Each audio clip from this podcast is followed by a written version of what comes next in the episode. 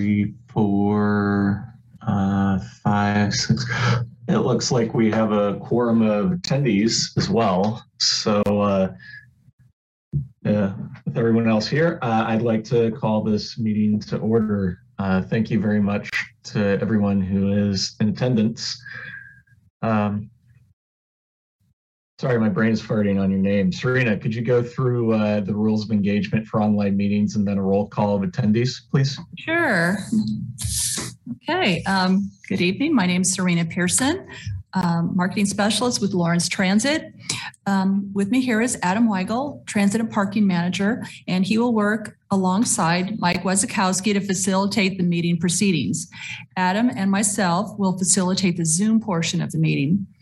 This meeting is being recorded and broadcast on the city's YouTube channel and public access channel, cable channel 25.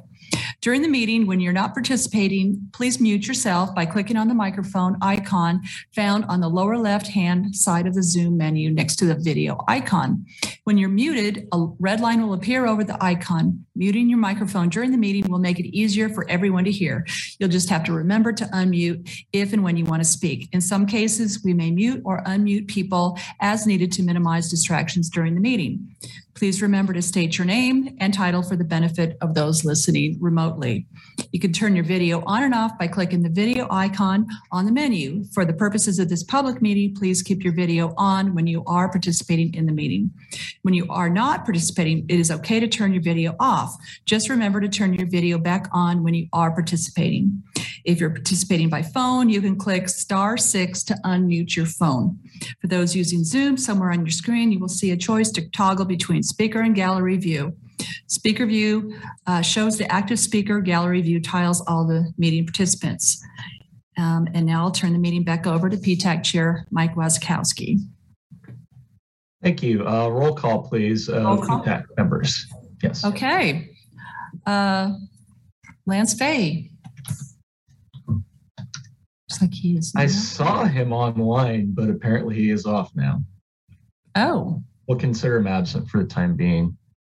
That was me. Oh, oh, yeah, yeah. Um, He normally comes in person, so, mhm, yeah. yeah. Uh, Max Schieber, Uh, here. Mike Wazakowski, Present. Nick Kuzmiak, Here. Alan Ackland, Here. Gregory Critchlow. is Not coming. Do not see him online. Yeah. Bill Wilson. August Rudisell Here. and Freddie Gibb. Here. Okay. We have six. Thank you very much. Yeah, that's six people, so we have a quorum. Yes. Mm-hmm. Okay. Uh, Next item on the agenda is public comment. I see nothing is attached to the agenda for public comment, so I assume nobody sent any uh, emails, whatnot to us. And looking at the view that's now on the camera, I do not see anyone present in the room. So uh, unless there is someone online that I'm not seeing who wants to provide public comment, Uh, Adam Weigel, Transit and Parking Manager. There, yeah, there's no one here in the room with us. We did not receive any written comment. Sounds great. Thank you very much. Uh, Next item on the agenda then is to approve the minutes. This will be to approve the October and the November minutes. Uh, We will consider those in separate motions. So uh, first, the uh, minutes from the October meeting. Uh, Thank you, transit staff, for putting these together to us. Um, I hope that everyone's had an opportunity to review the Oct- minutes from our October meeting. So as always, I'll provide three opportunities to offer amendments to the minutes. Uh, So does anyone have any amendments to offer to the minutes from the October meeting? Second call, are there any amendments to offer to the uh, October minutes?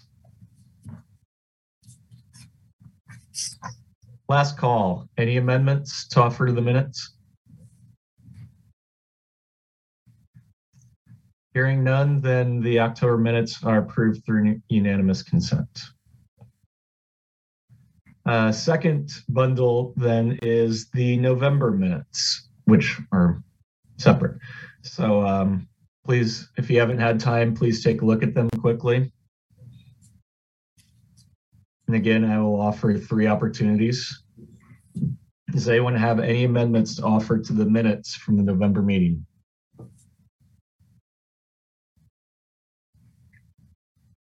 Second call, are there any amendments to offer?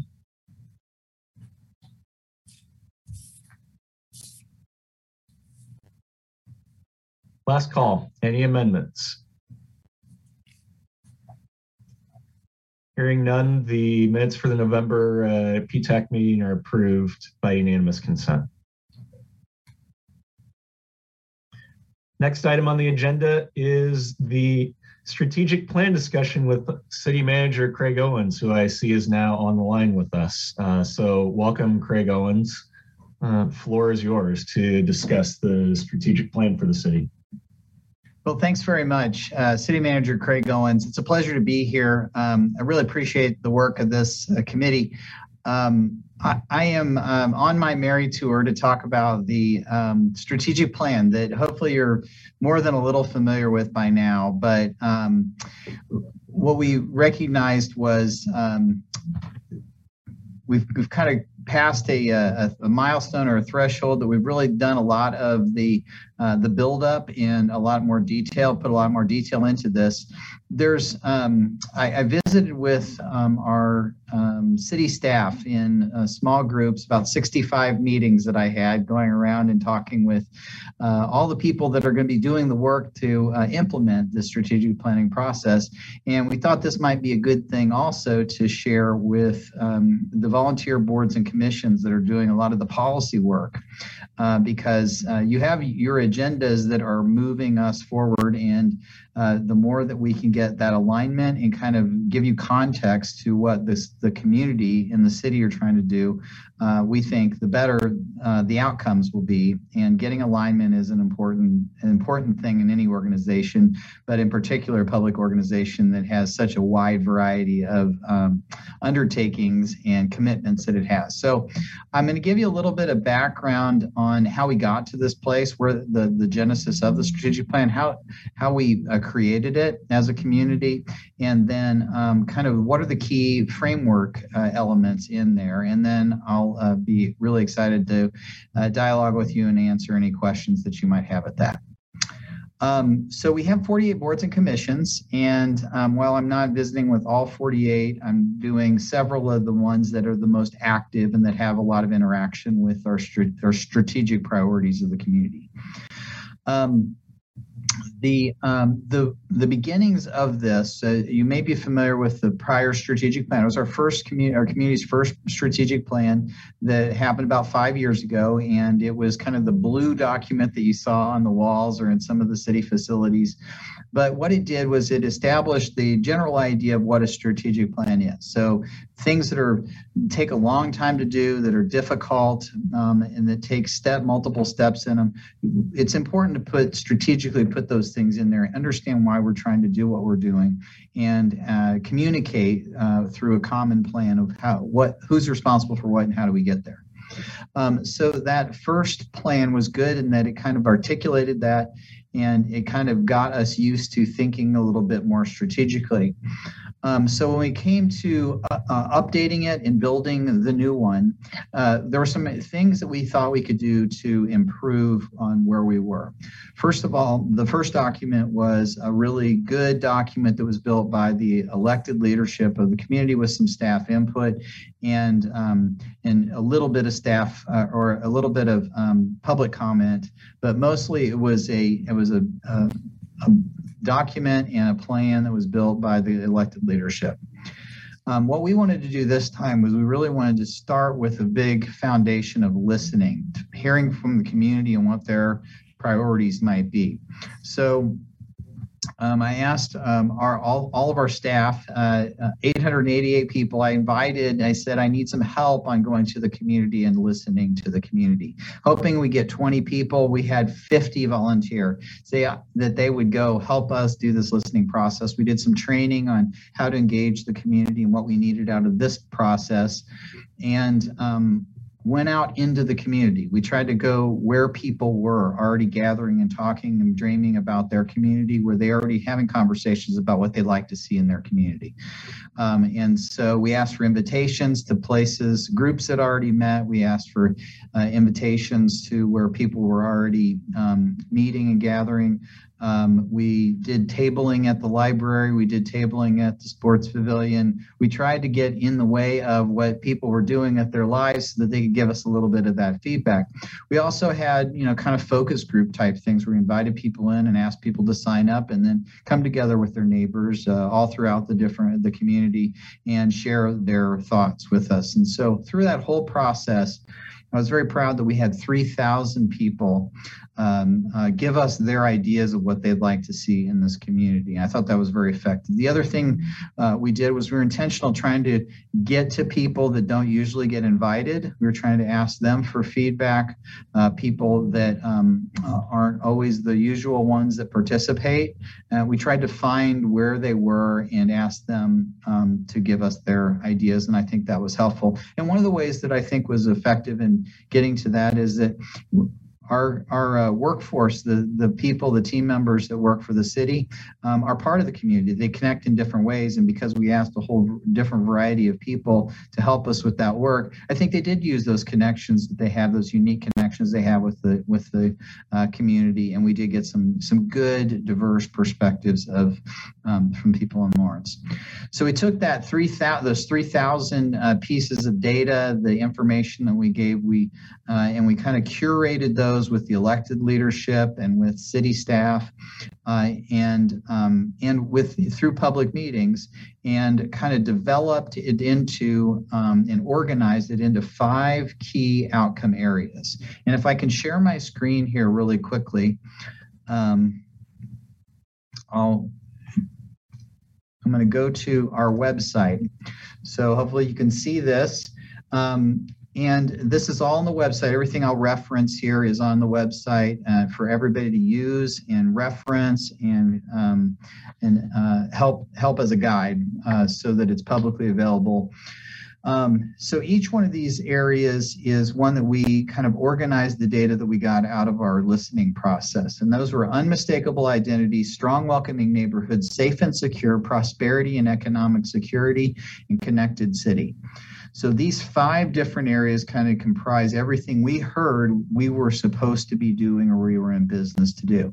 And it's another thing that maybe was a little different than the first strategic plan. The first strategic plan kind of just assumed that we'd keep doing most of the stuff that we've always done. It didn't really, it, it added a few new priorities to the list, but it didn't really account for everything that we were in business to do our undertaking here is to say this strategic plan sets us on a path to do for the things that we're in business to do and that those are all of our priorities are in one place which i think is important when we're in a in a, a situation of limited and competing resources. So um, each one of these, if you click on them, behind them is a, a, data dashboard or a scorecard so that we can help measure and understand are we making progress? Are we making a difference in the areas that we intended to do? So this, this uh, strategic plan is about being proactive and it's about being intentional and about defining results. Um, and so each of these scorecards, we probably have um, 70 or 80 measures that we narrowed it to. We narrowed it to about 70 or 80 measures, and each one of these areas has its own scorecard. And I'll caution you when you look at it, um, we've worked very hard at finding the right measures that we really think will indicate uh, success and indicate progress.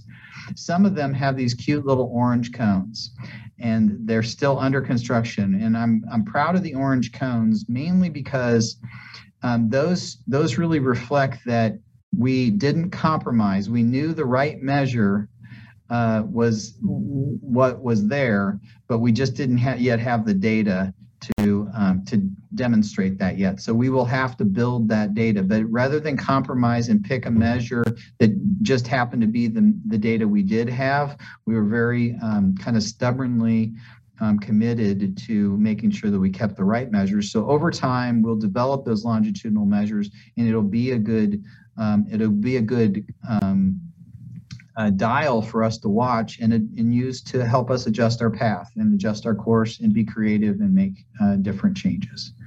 So that's what you'll find in, behind each one of these. The other piece that's really important in this framework, which um, but it actually made makes our our work harder, but I believe better, is um, that we we heard from the community what we do is very important but how we do it is just as important. And so it's very important that we built into our plan hardwired these commitment areas. This is a how we do the work that we've been asked to do. Those are the areas of community engagement, efficient, effective processes, equity and inclusion, sound fiscal stewardship, engaged and empowered teams, and environmental sustainability. So we believe that success has to be has to account for each of these these um, commitment areas. This ha- success can only be really achieved if we are put in balance each of these six different areas. And you'll see on the scorecard there are um, there are measurements for each of these these um, commitments in each outcome area scorecard. So that's in in a very briefly. That's the um, that's the framework. Um, you'll see statements in here that are too too small to read, but when you go to the website, you'll see that there's some uh, statements that really describe each of the outcome areas and each of the commitment areas. And we really had two audiences in mind when we were developing that language. Uh, we wanted the, the 3,000 plus people that contributed their ideas and dreams and expectations to really get a sense that we heard them. So we wanted to reflect back to them that we heard what they had asked us to do and that that language was rich enough to account for those, those key points. Um, the second audience was that you know we've got all of these uh, talented team members that will be doing the work throughout all these different areas, and and I would include you, um, the volunteers that are contributing to this through your policy advice and guidance. That um, we want you to understand this is what we're intending to do. This is what we're trying to achieve, so that when we go through our work, uh, we can stay clear on on the on the path that we're on. So I talk fast, um, and this is a summary of thousands of hours of work, obviously, that's happened through a lot of different people's contributions and efforts. But I'm happy to now kind of pause and, and answer any questions that you have. And I'll stop sharing. This is Mike Wazakowski, PTAC Chair. Uh, do any of my fellow committee members have questions for City Manager? Yeah, this is Nick Kuzmiak, PTAC member. So, Hi, Nick. Craig, I know you just presented to us on MMTC last week, and You're I don't know how I missed Double this. but- dipping. yeah, I I kind of forgot that there was all these metrics within each, um, all these progress indicators under each. What, what what is it called? Outcome, um, and they're pretty interesting. It's it's very similar to what you can see on T2040, the Transportation Comprehensive Plan, and kind of shows on a glance where you are. So I would encourage other members of PTAC if you haven't browsed through it, it's pretty cool. Um, the one that looks like it immediately applies to PTAC would be cost per passenger trip on Lawrence Transit. It's currently at $10.09. Could you explain that one a little bit more? Because there's no other links to figure out how that number was arrived at. That seems really high for what I thought was a $1 ticket. So I'm not sure I fully understand this metric. Sure, Nick. Uh, Adam Weigel, Transit and Parking Manager. So that particular metric is uh, it compares the cost of providing the service. So how much you pay the bus operator, uh, not only wages but benefits, insurance, taxes, all of that. Um, how much it costs to run the vehicle, the maintenance on that vehicle, the gasoline, all, all of that leads to a cost per revenue hour divided by the money we get from fares. So it's a measure of your efficiency. Um, it is a proxy for you know the more people you have riding on any given bus or within a given hour, your cost comes down. So um, it's you know you can look at ridership, but that is kind of a big number that um, that crosses. Um, it, it can hide maybe inefficiency. This is a way to think about: are we are we using the hours and resources the best that we can? Um, that number did jump up quite a bit higher than it has been recently um, due to some of the challenges we saw through COVID and the data that's come out of that. Our, you know, our ridership was much lower in a time that we did not reduce service. Um, did not reduce service for equity reasons, and we had some uh, federal dollar support to help with that. But moving forward, I think we, we continue to want to push that dial in a way that um, it makes sense and makes us focused on providing the service in the right places and not just um, you know everywhere. Cool. Thanks for the uh, further clarification. I kind of suspected that it was the cost that the city pays. I guess it'd be probably city plus KU, or is it just city? And also, um, you mentioned grants. Does it take into effect um, into account the amount that grants help pay for things like capital expenditures? And uh, what else was I going to say? Also, where did that five dollar per what is it five dollar per passenger ships um, benchmark come from? Is that a natural, sorry, a national standard, or is that just something internally that we've come up with? And if this is too much in the weeds, we can always, you know, do it some other time. But I, I do think it's probably one of the only directly transit-oriented metrics here.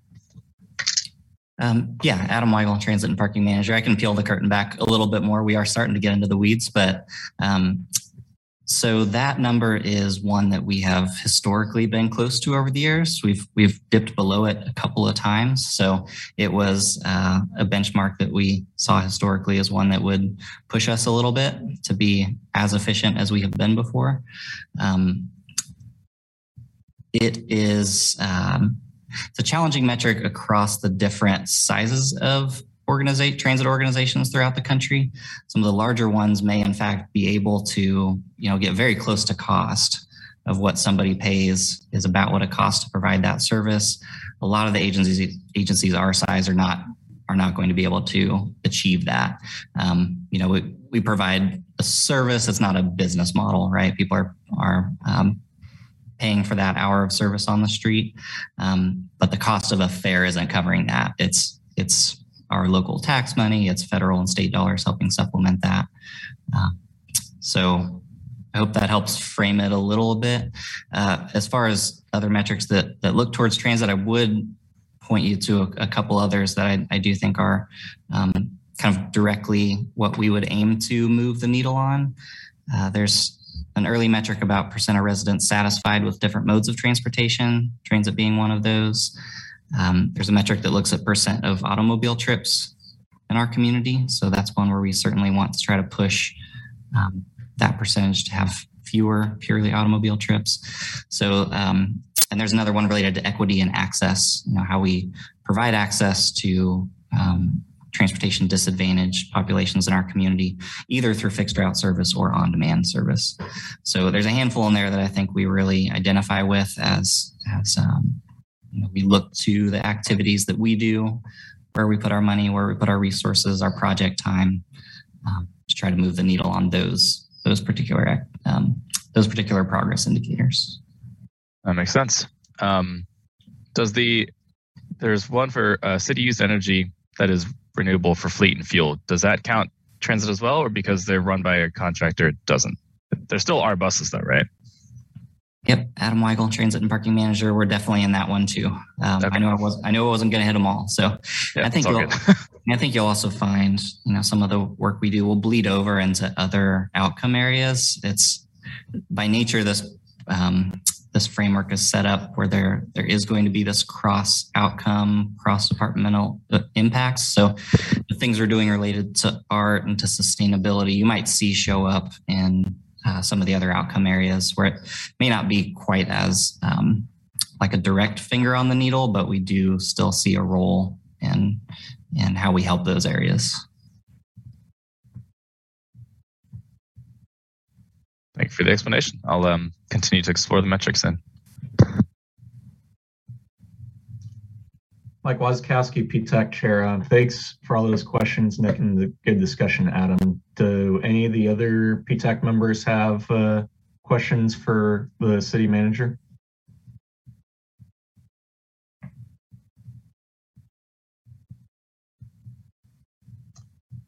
Um, I the only one that I really have, Adam, for you in particular is relating to that cost per passenger trip on Lawrence Transit. Um, obviously, one way to change that balance is how much or how many people we're able to convince to get on the buses.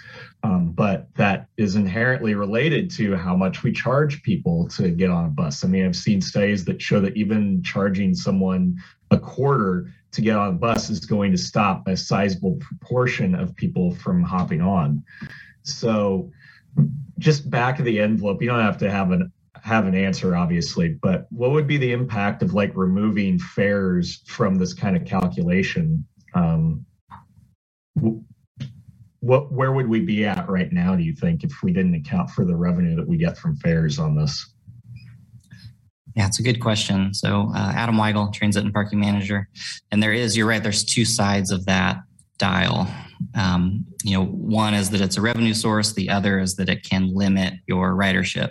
So, I mean, I think we've heard from the community uh, a desire to see what fare free means for for us, and um, our group's committed to explore that, um, as, especially as we get into route redesign and trying to get, uh, encourage people to get on some newly designed routes um, and new transit center and all of that that's that's upcoming.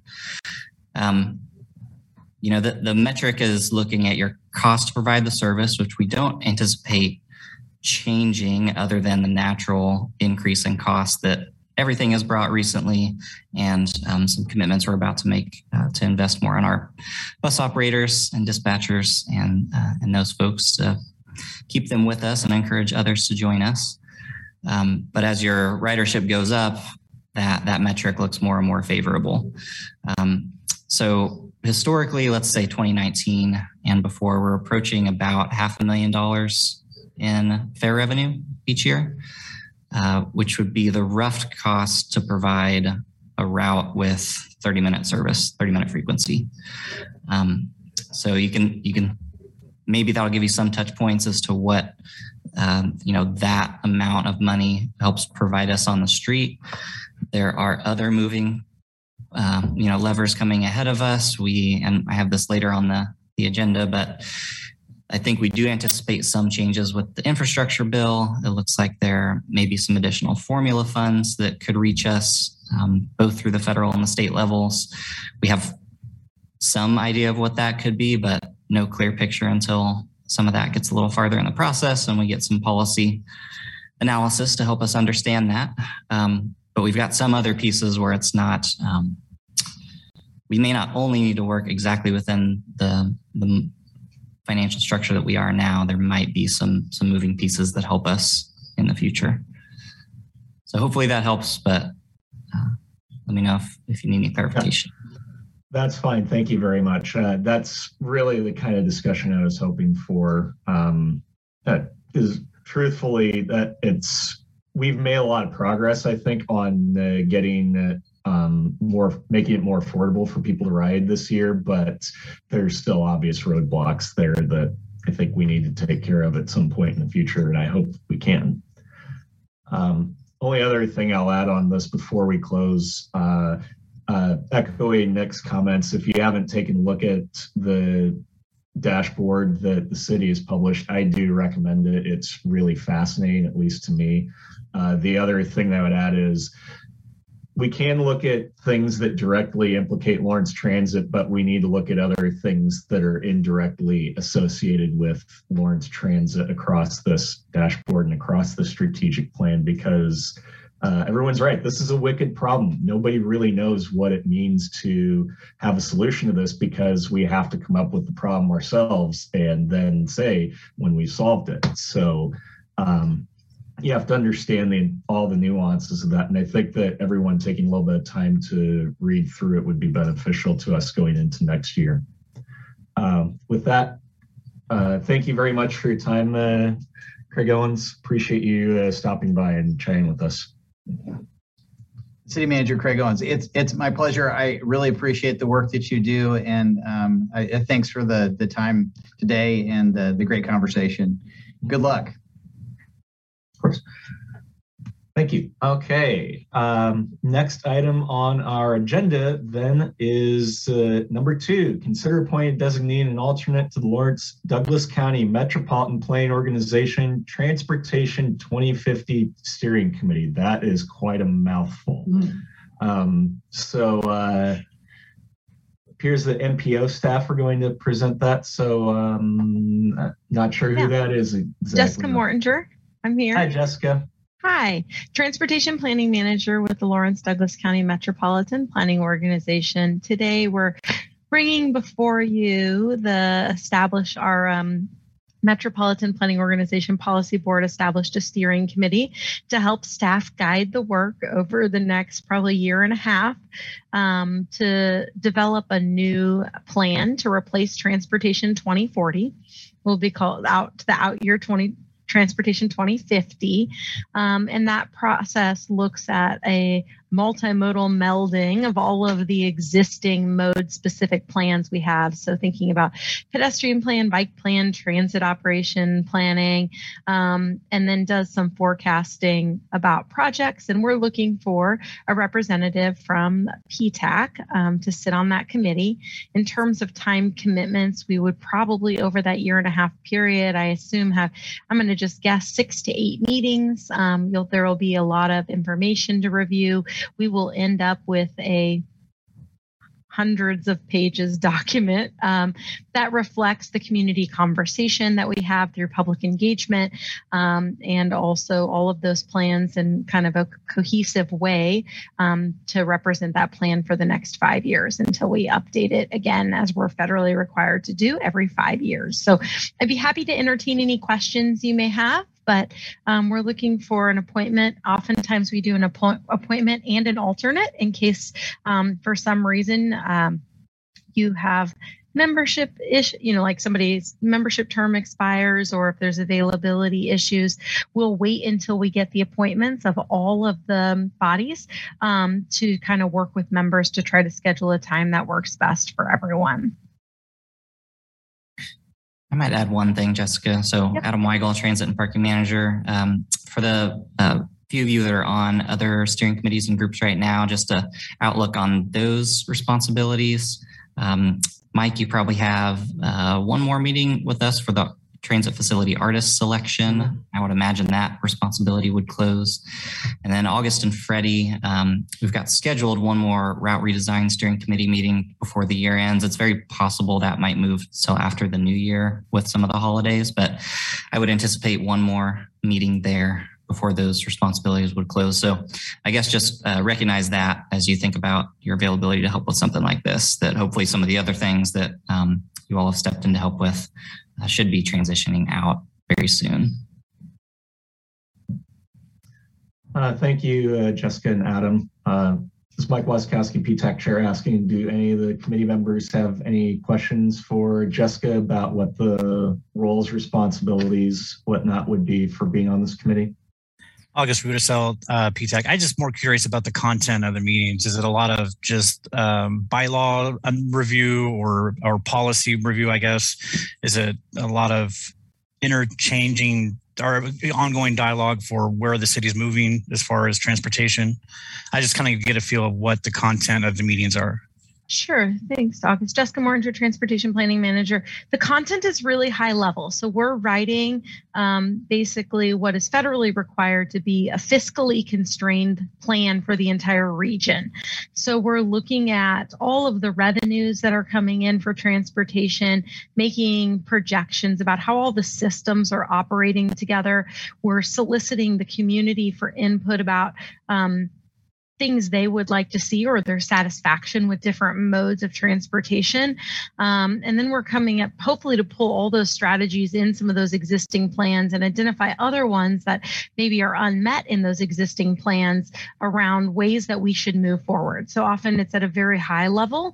Um, you can kind of take a look at the existing transportation 2040 if you're interested. Um, it governs everything from street classifications that tell us how we are um, constructing our streets how that's tied into um, street design standards to um, looking at funding uh, in terms of programming and looking at um, like level of service on the roadway for future projected projects. Um, it could be looking at transit impacts as part of that modeling too. We're going to try to pursue that. So it's kind of looking at the total picture and piecing that together. In the end, it's really about federal funding eligibility. So if you want to fund something that is in, like you want to fund a major reconstruction of a roadway, if it's not in the plan, then the feds are likely to not fund it. So they're really looking for consistency that you at a high level have identified stuff. So like our plan, you know, we're going to be probably for transit consideration going to be talking about um, uh, zero emission vehicles, you know, like thinking about what we mean for that, or transit passenger amenities at a high level, or regional service um, in terms of things that in the next five years we would really feel like we would want to work and make progress on. Hopefully that answers your question. It did. Thank you very much. Good question, August. Uh, this is Mike Wazakowski, PTAC Chair. Do any other uh, members of the committee have uh, comments, questions for uh, Jessica? Nick Kuzmiak, PTAC. So um, I guess I'll start with I am not going to be volunteering for this because I I will first of all not be on PTAC next year, but also I I do plan to take on more responsibilities in MMTC. That though is a foreshadowing to anybody who's maybe on the fence or considering it. Um, yeah, it's a bit of a time, um, I guess, a time burden. But um, T twenty fifty is is about as important, I would say, as Plan twenty forty, in in that it is a really comprehensive view at everything that makes up transportation in Lawrence and Douglas County. So if you're enjoying what you're doing on PTAC, but feel like I wish I could do more with that, maybe being on a full committee for a full year, um, this could be a nice kind of gateway into looking at our transportation system in a more holistic manner. So if you like things like metrics, for example, that we saw in the strategic plan, T2040 is chock full, chock full of them. And I have a feeling for T2050, those will be updated significantly. And they have stuff like, you know, the percentage of trips that is that are taken in a single occupancy vehicle, or I don't know, maybe there's something in there about transit coverage. I don't know. So if there's something that you feel like we'd like to move the needle on, or make a little bit more progress on than we might currently be, then this could be your opportunity to have some very useful input into that. Um, not only from just a transit perspective, but any form of transportation that you're familiar with. So just throwing that out there. Thank you, Nick. Uh, sorry to see you go from the committee, but I understand you got limited time and need to focus your efforts. So kudos to you uh, and good luck on that. Uh, so thank you. And Again, uh, Mike Wazakowski, PTAC Chair, asking, do any other members have comments or questions about uh, volunteering on this committee?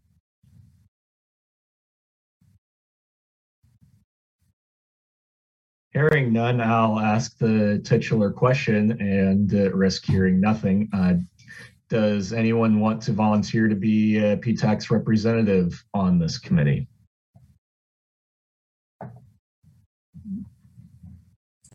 This is August Ruda, so I'd like to volunteer as the PTAC uh, representative. Thank you, August. Um, are there any other members of the committee who would like to uh, volunteer for this committee?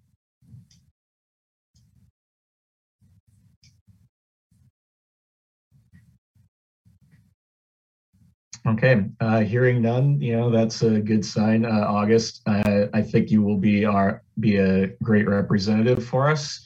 Um, since we need an alternate, uh, I'd like to offer myself up again. Um, so uh, then at this time, I guess we'll entertain a motion. Does anyone want to ma make a motion about this?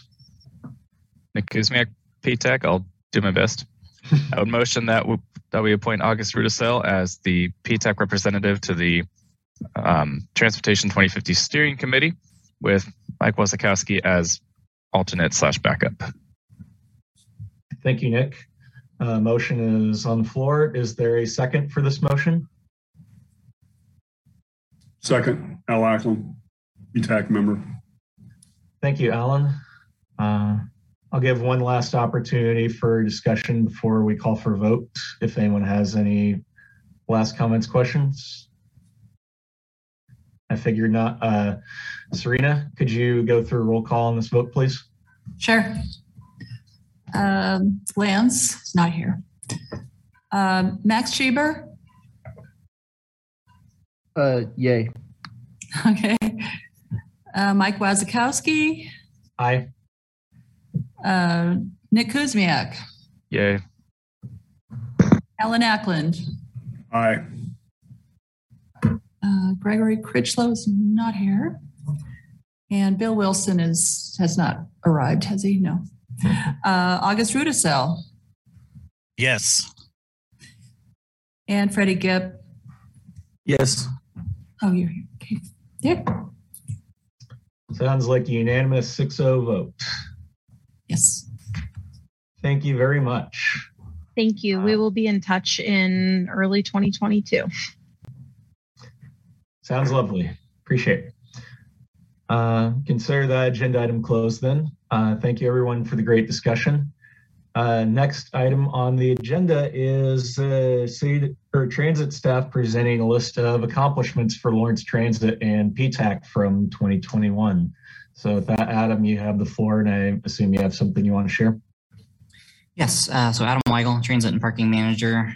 Um, looking at the December agenda, I just didn't want to get lost all the work that this group had done throughout this year. I think it's easy to um, kind of get mired in just the month after month meetings and forget where, where we've come. So I did include an attachment, um, and I'll put this up on the screen just to briefly mention some of the the highlights and what this group has accomplished throughout this year, because it has been quite a lot.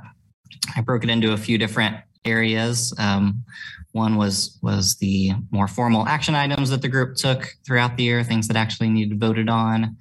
Um, wanted to mention the committee support that has been given by a number of members. And then um, also we had a number of other items where there were no specific action items, but um, had a lot of discussion and feedback that helped guide staff's work. So uh, to call out some of these, you know, we made um, a lot of progress with the support of this group related to low or no emission vehicles. We got um, support from this group on another low no grant application that was awarded. Um, we got, uh, we're, we're, waiting to hear back on the Access Innovation and Collaboration Grant through the state um, that this group supported and, and, wrote a letter of support, but I be- believe we'll get good news on something out of that group. I'm, I'm pretty optimistic. And then we will see on the bus and bus facilities grant application uh, if we're able to get some additional electric buses through that. Um, so that that's no small feat if we're able to get through, uh, you know, a lot of additional outside grant dollars for this community. Um, some really important projects that will uh, improve transit for for people who ride every day. Obviously, the transit facility project has been in the works for close to a decade. This group helped move forward, you know, selecting an engineering firm. Um, you know, excited to be able to share more on that project in the near future with this group and with the community um, as we get through it. And then a couple of key policy changes that, again, just, you know, I think made immediate impacts on people who ride and use the system. Um, I don't want that to be lost. So making it easier for people to grocery shop on the bus with the way we treat carts and, and strollers also, you know, um, mothers traveling with children, um, fathers traveling with children. And then uh, also just the amount and, and kind of process for people to get uh, donated fares um, was, was a big change for this group. So um, that work is critical. I Mentioned August and Freddie on the route redesign steering committee. That's been you know a close to a year long uh, group of meetings. We've had some extra meetings put in there as we've uh, compressed some of that work towards the end of this year. So you both have committed a lot of time. Um, it's very much appreciated for a, a really complex process. It is not simple to redesign an entire bus system um, and all the routes and and your your thoughts on that has been really important. Um, Lance isn't here tonight, but you know he plugged into the PED plan steering committee, so um, you know, pedestrian plan greatly influences what the experience is like for transit riders. Um, Mike was on a very long meeting today, and we'll be on probably another one related to uh, artist selection for the transit facility. Um, that'll be something that's very lasting in the community. You know, the selection of an artist, the eventual inclusion of some type of art piece at that transit facility. Um, should be something that has a, a, lot of longevity. So that that work is is critical as well. Of course, there's a number of other um, things that this group helps uh, provide guidance on. You know, we have our annual route changes. Uh, mobile fare, uh, which just launched a couple of weeks ago, is is a big deal for our community. It's not something that every agency our size has. So, um, you know, e- even looking towards uh, potential for fare-free service in our future, um, you know, having this group still provide enough guidance to get us through.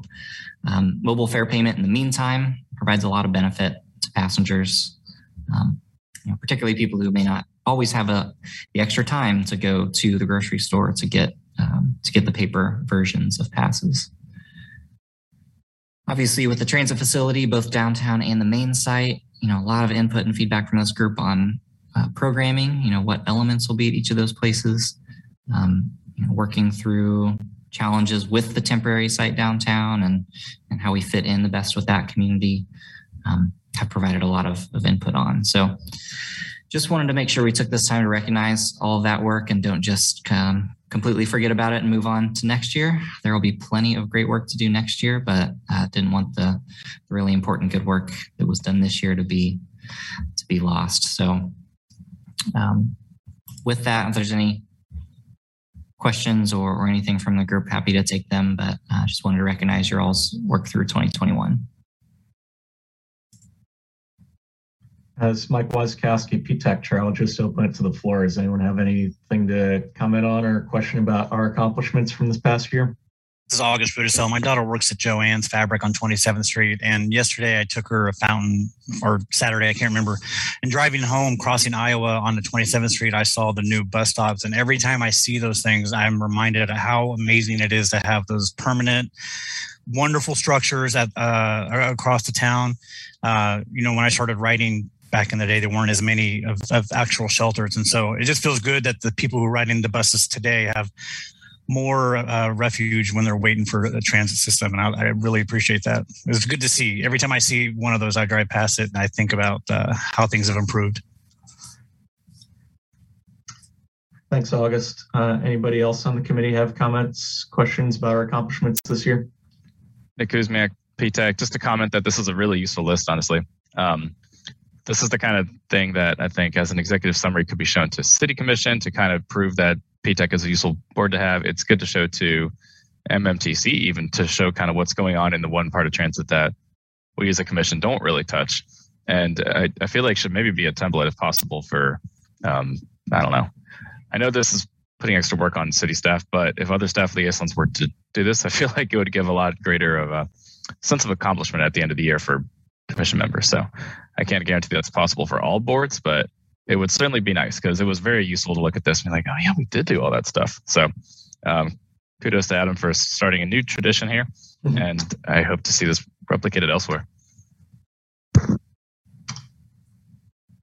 Thanks, Nick.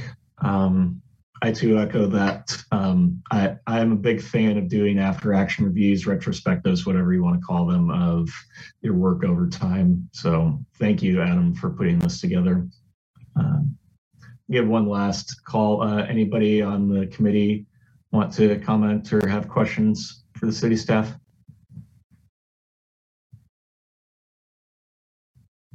Okay. Uh, hearing none, thank you very much. And we will go on to uh, uh, next item agenda, which is uh, under PTAC member items. Future agenda items or work session items to add. So uh, obviously, Nick, you can't offer since you're not on the future committee, but that's all right. Uh, did, if anyone has uh, anything they want to bring up now about uh, the committee's operations or future agenda items that they want to discuss in 2022, uh, you can bring them up now. You can also email myself, Adam, and Vice Chair Lance Fahey, and we will definitely consider it going into next year's first meeting.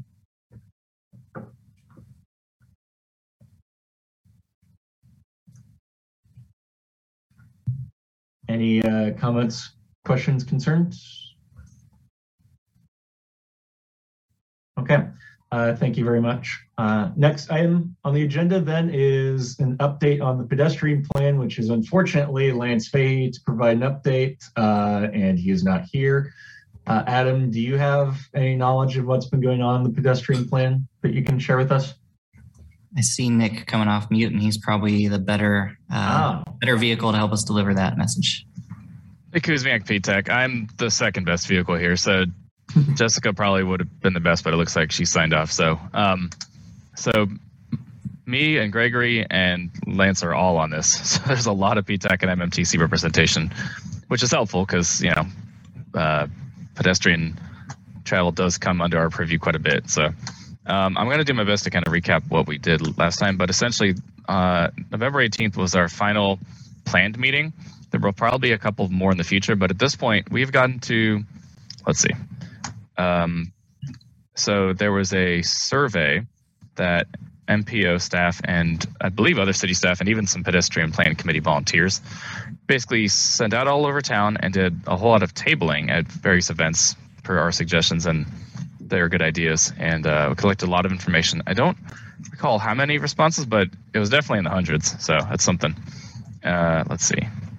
There were 565 responses overall. So we got a lot of good information about you know visual preference of sidewalks, types of streets, a lot of interesting comments, and um, some suggestions for you know for example, what's the worst intersection you can think of? What's the best? And what are your priorities for where sidewalks should go and how crossings should be? Um, it's a really interesting set of survey uh, results. So I'm gonna share that in the comments if that's possible, and then if you're interested, you can. I'll share it to Adam here. Was that the So- worst intersection as a pedestrian? Yes. Um, I believe most people who responded were pedi- or were frequent pedestrians, so it's not like we have a whole lot of people who never walk. Um, but in general, I would say there were some particularly interesting results in there that a quick read through will show you. Like, uh, for example, pretty much uh, there's a, fair, a vast majority of people do believe that most streets should have sidewalks on both sides of the street, and the smaller the streets, the lower that uh, majority gets until we get to neighborhood streets where only slightly more than half of respondents thought that we actually need sidewalks on both sides of the street. Um, let's see. I'm trying to think what else is of interest here. The next step is um, I believe there is an action list based off of previous discussions with the public and so I guess I'm trying to I'm trying to kind of ad lib here as I read the minutes. All right, I forget exactly what the action list was all about, but I think the most important thing is that the draft pedestrian plan is coming out next. So staff is going to be working on that over the next couple of months. And I think sometime in the mid to late spring, we're going to see a draft of that. And the pedestrian plan steering committee will have a part in reviewing it and making recommendations and kind of checking to make sure that everything we thought should be included actually was included. So anyway, um, it's been a really interesting project so far, and I'm grateful for the opportunity to be a part of it. Um, I would encourage everybody, if you need some light bedtime reading, to check out the results of that survey because it's pretty interesting and it does have ramifications for transit as well. Thank you very much for that improvised uh, delivery, Nick. Really appreciate it. Um, you know, it's hard to think of exactly where public transit and pedestrians intertwine sometimes, but uh, a lot of people who ride transit end up having to walk somewhere to finish off their ride under our current structure and probably even will, well, under our new uh, route redesign with some microtransit stuff. So we have to make the city accessible to people by walking. So I think it's vital that we consider it at least. Uh, Yeah, and I mean, technically, every trip is is multimodal unless you truly are going from parking garage to, you know, like from door to door. Every trip is a Mhm. multimodal trip, so so it's Mhm. important that all all uh, transportation users of all types kind of have input to the plan and understand what's kind of going on. So do any uh, PTAC members, other Nick, have questions about the pedestrian plan?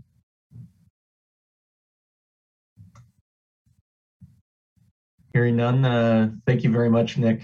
Really informative. And I intend to keep looking at that because it's a really fascinating survey to me so far. Uh, next item on the agenda is transit staff items. It looks like, uh, Adam, you had updates on uh, four different things here. Yes, so Adam Weigel, Transit and Parking Manager. And uh, before I dive into those, I did want to recognize a couple of people. Um, Nick, just did want to thank you for your time on this group. As, as you head out, you've been um, a good voice, asked a lot of great questions. So um, it'd be good to see you have a little more time on the other committees and groups you're a part of um, to dive into that. But we really do appreciate the the work you've done with us. Thanks. It's been a good run, I think. And then I did also want to thank um, Serena Pearson here in the room with me. Serena is retiring from her position with the city.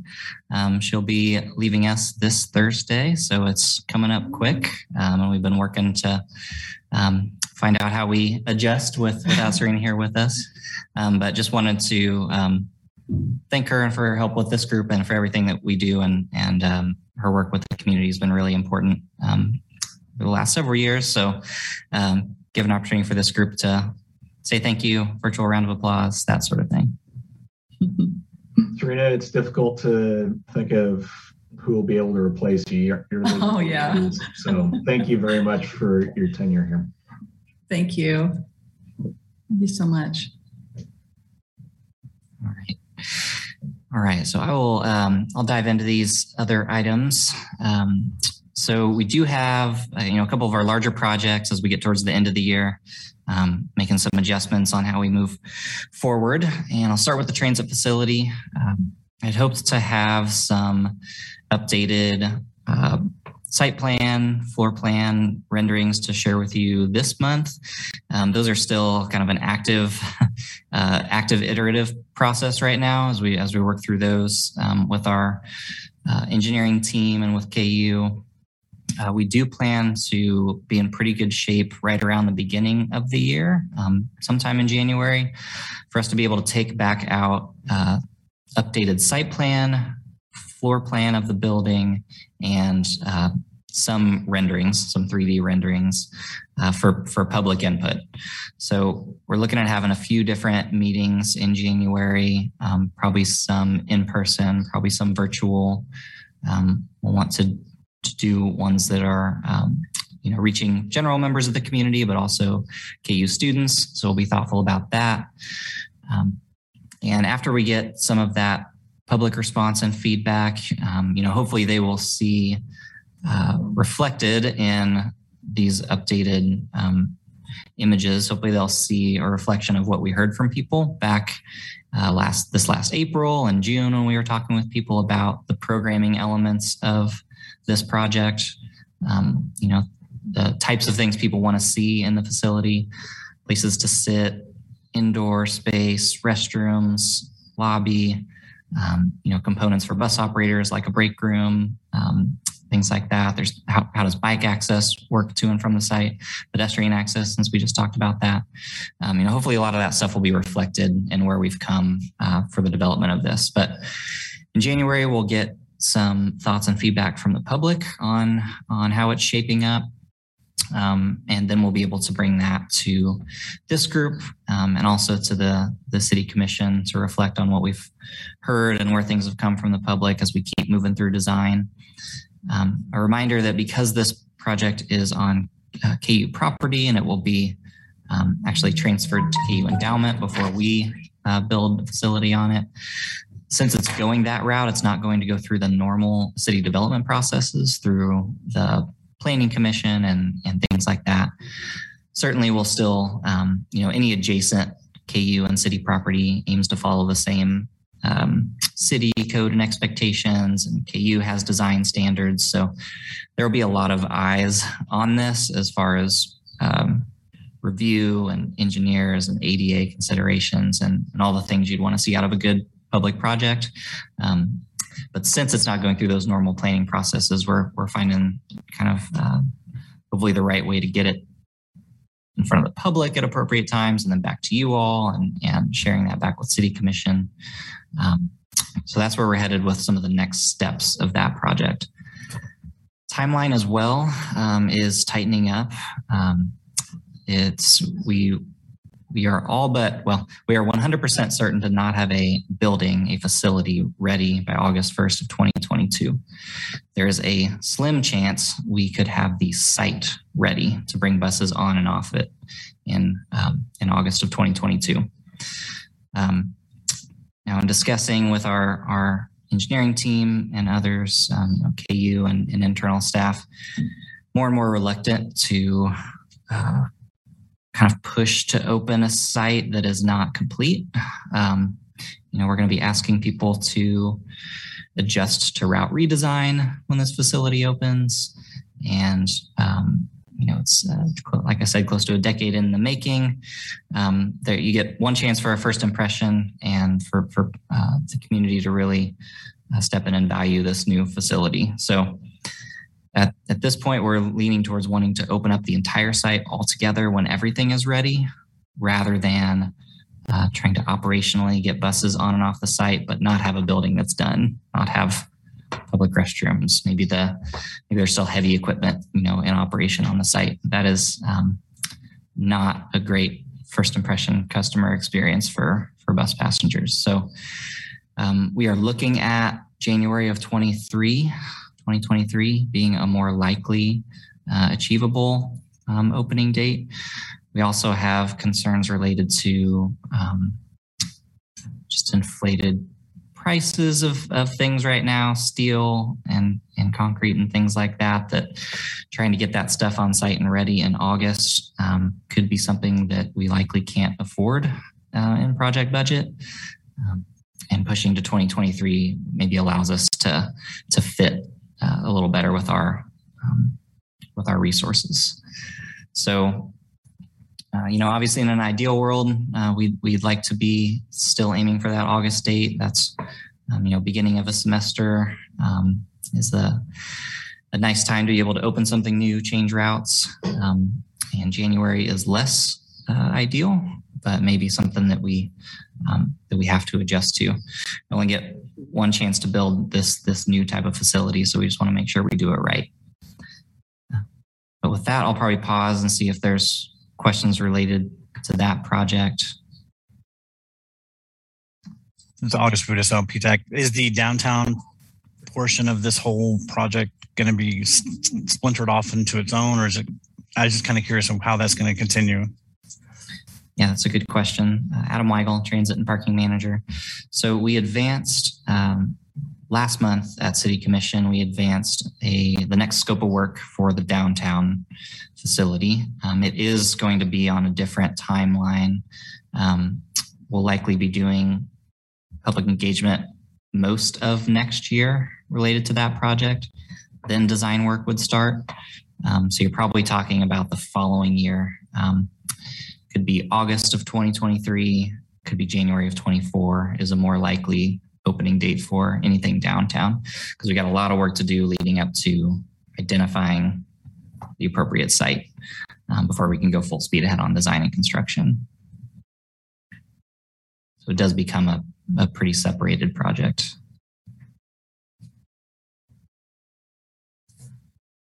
Thanks for question, August, and the comments, Adam. Uh, do any other members have uh, comments, questions, concerns about transit facility?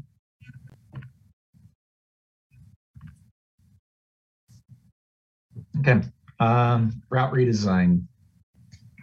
Adam Weigel, Transit and Parking Manager.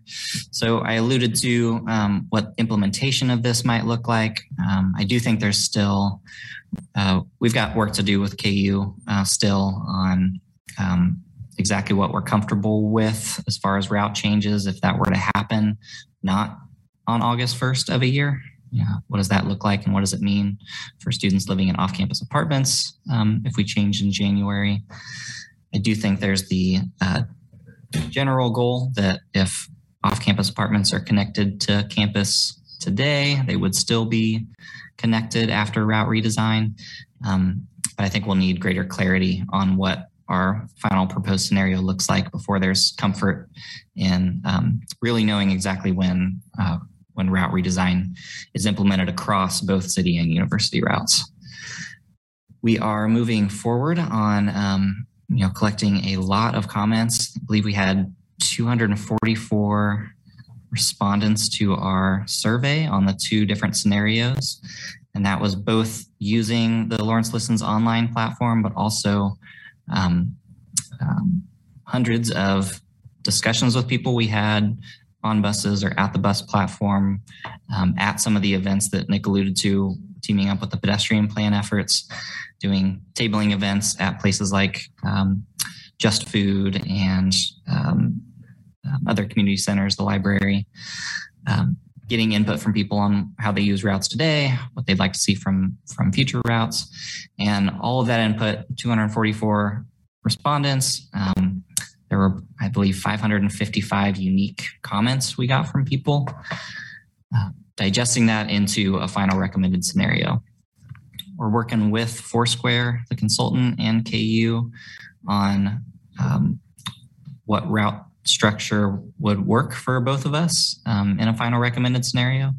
And Foursquare will be starting to assign frequencies, um, span of service for all these different routes so that the next time we come back out to the public, we have a lot clearer picture of what route redesign means for people. Um, I think there were you know a number of questions where people are open to certain uh, route alignments, but would wait to see, you know, if this bus comes every hour, I think something different about it than if it comes every 20 or 30 minutes. That can make a big difference to people. And if uh, they support different route structures. So we are moving towards that. Um, again, this will be another thing where in January, this upcoming January is likely when we'll be ready to really get that back out in front of the public. Um, so we're working through a lot of the technical back end stuff right now um, to see what we can afford. But uh, the intent again is to have that that come out and get a lot more feedback. Um, uh, from people and still have room to adjust and tweak based on what we hear. But we hope that we are um, that we are getting pretty close to the mark in the final recommended scenario that will come out um, early next year. So again, I'll pause to see if there's any thoughts, questions, feedback on that project.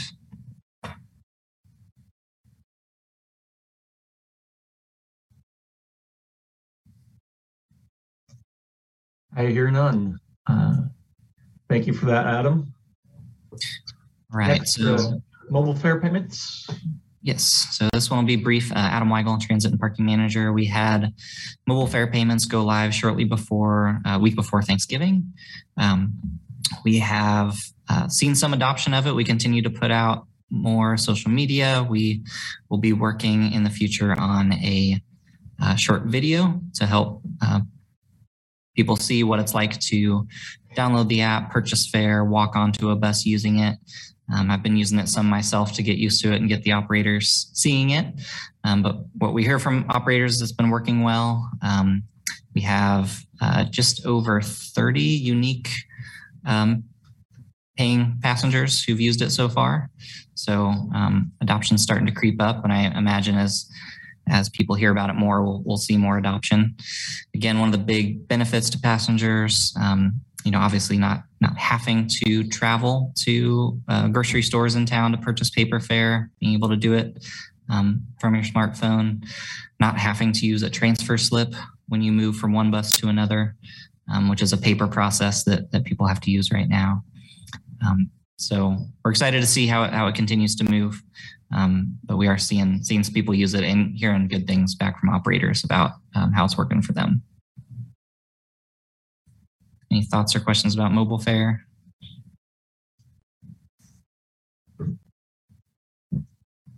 Right. And then uh, last item on the list is uh, infrastructure bill and funding impacts. Um, I alluded to this in the strategic plan and that we don't have um, a lot of detail right now, but there it does look um, like they're projecting a, well, there is uh, an actual 34% increase in um, formula funding. Um, now, whether or not we experience that exact percentage increase in our apportionment is yet to be known. Um, so we'll learn more about that. That would be a very big deal to us. Um, that if, if, we got the straight 34%, that's about three quarters of a million dollars, about $750,000 more in formula funds each year, which could go a long way um, towards you know efforts for fare free without reducing service. Um, could be invested in greater frequency. Um, you know, could be used for a lot of different things. But formula funds are based off of you know your city's population, population density, the number of revenue hours you have on the street. So it's pretty dependable funding um, that, that we get each year. Um, which would be quite exciting if that were to go up by by such a substantial increase. Um, th- those operational dollars are the hardest dollars to figure out, um, you know, how to increase. You have to find new funding from somewhere. Um, there are also, you know, ev- every competitive pot is bigger than it has been before. So I think, you know, we've been uh, very successful in going after electric buses and uh, these capital improvements that we'd like to do. Um, seemingly, the the amount of funding in each of those uh, those grant programs will be larger. So, you know, we'll continue to um, write grants like they are highly competitive because they are. Um, but uh, one would think with with bigger pots of money, we should uh, theoretically have more easier success in trying to to get granted those when we pursue them. Um, so not not that we'll get too confident. We'll we'll act like we're fighting for the last dollar there uh, as we write our uh, write our grant applications. But um, I think we're very hopeful. I think we're waiting to see, um, you know, like I said, more information from APTA and other national groups who can help digest exactly what the bill might mean for us. We'll know exactly what it means when the federal apportionment information comes out. Um, but we're waiting, waiting for all of that. So that's where I'll leave that one, but happy to answer questions or, or thoughts about this. Uh, I I just generally appreciate the idea that we can get that much more money and have, I would assume, increased odds of winning grants in the future. So it makes it a lot easier for us to realize a lot of my goals for our transit system. Uh, any PTAC members have comments, questions, concerns for uh, Adam about that news?